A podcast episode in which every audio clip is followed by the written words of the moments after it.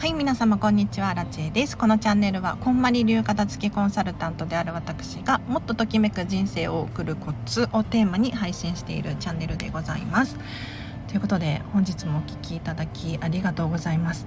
早速今日のテーマなんですが今日はですね今ふと降りてきたので この話をしたいんですけれど。ミニマリスト必需品ということで私アラチはですね。結構物少ないと思うんですよ。で何を持っていないのかっていうのがちょっとピンとこないのでじゃ逆に何を持っているんだろうか。これはこれがないとミニマリストしてとして成り立たないぞみたいなのがいくつかあるのでちょっとご紹介していきたいなと思います。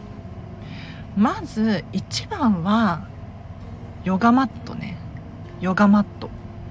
これ何に使ってるのかっていうと布団代わりに使ってます。はい、でヨガマットといってもあの普通のサイズではなくてちょっと大きめで分厚いやつがあるんですよね。なのでそれを使ってその上にシーツを引いて布団用のシーツねを引いて寝ています。意外と寝れます。体痛くならないの？って思うかもしれないんですけれどあの厚めのタイプがおすすめです本当に。意外といけます。それからもう一つ。ミニマリスト必需品。ココナッツオイル。これはね素晴らしいわよ。というのもココナッツオイル何に使うかというと、まあ、食べるのに使いますね。お料理するのにも使うし、えーと、甘い香りがするので私はヨーグルトにココナッツオイル入れて食べたりとかもします。美味しいんですよ。あの油が固まってチョコレートみたいに食べられる。で他にも使用用途があって、えーと体に塗る用保湿用ですね。保湿用に使ったりとかあとは顔に塗って化粧落としクレンジングオイル代わりに使ったりとかもします。あと髪の毛にも塗りますね。私結構あの広がっちゃうタイプの髪なんですけれどもうココナッツオイルで押さえたりとかしています。もうこれはね本当に便利ですね。あとミニマリスト必需品いっぱいあるんですけれど風呂敷？もう風呂敷は本当におすすめ。で風呂敷何に使うかっていうともうね物を包むのにも使えます。当たり前よね。当たり前なんだけれどでも布だから、えーと、体拭くのに使えるんですよ。でバスタオルみたいに結構大きいんですよね風呂敷って。なのでもう一気にガガガガッと体を全部拭け拭けます。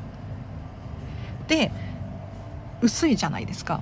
薄いのでバスタオルよりももう洗うのも簡単だし乾くのも早いっていうメリットがありますね。で私引っ越しが多いので物を包むものってすごく重宝するんですよ。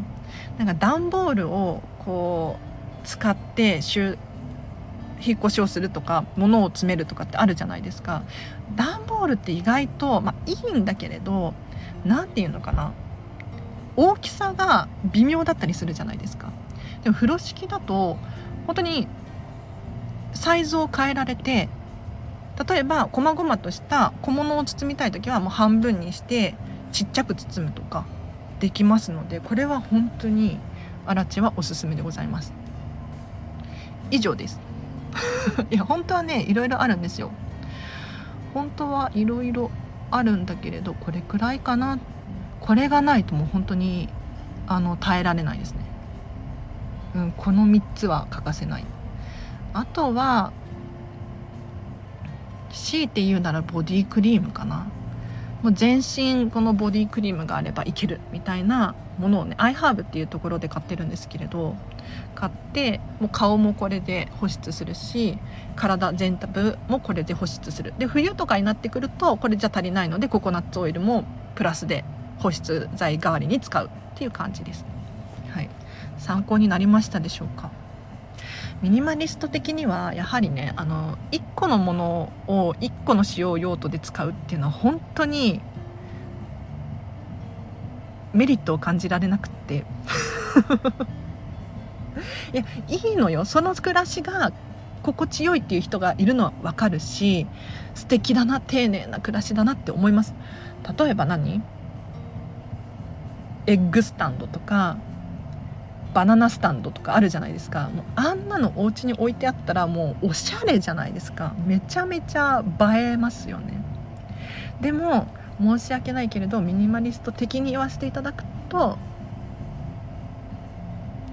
ちょっとごめんなさいっていう。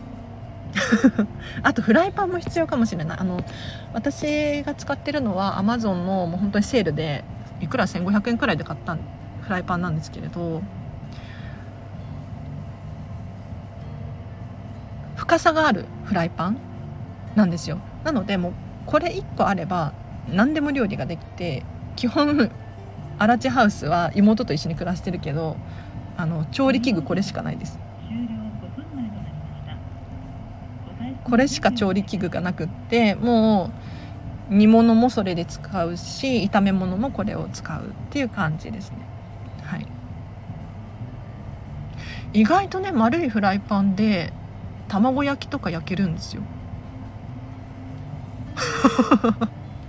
そうびっくりしました。私えっ、ー、とねこの技術はアイルランドに住んでた時にその四角いフライパンなんてないじゃないですか。その時に身につけたんですけれど丸いフライパンで目玉あた卵焼き厚焼き卵とか作れるんですよね。頑張れば。はい。では以上です。いかがだったでしょうか？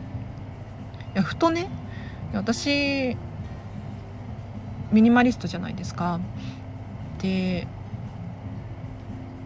なんか私自身ミニマリストに憧れてなったわけじゃないから全然そのこの情報が役立つと思ってなかったんだけれどここ最近ミニマリスト情報を知りたいですっていう方がねちょこちょこいらっしゃるのでそう今日はこの話をさせていただきました。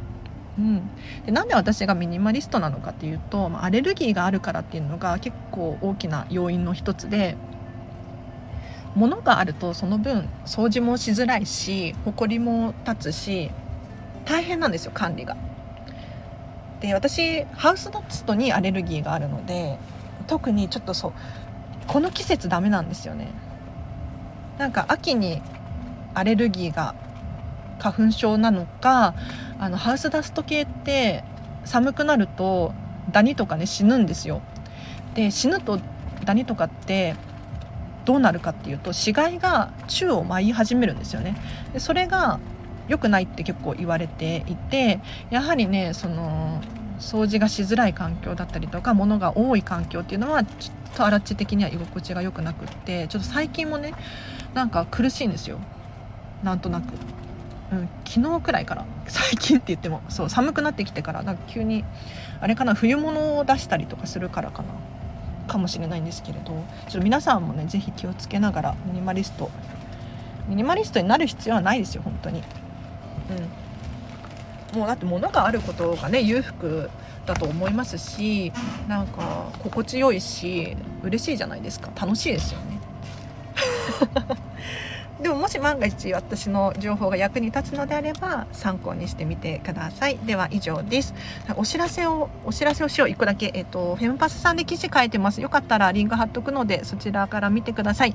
イラストもめっちゃ可愛いですって。人生がときめくコツについて月に2本くらい連載させていただいてますので気になる方いただいましたら購読？購読じゃないか。買わないから。えーと、継続的に読んでいただけると 嬉しく思います。そろそろもう2つくらい出るんじゃないかなって思ってるんですけれど、はい、お楽しみにしててください。では以上です。お聴きいただきありがとうございました。あらでした。バイバーイ。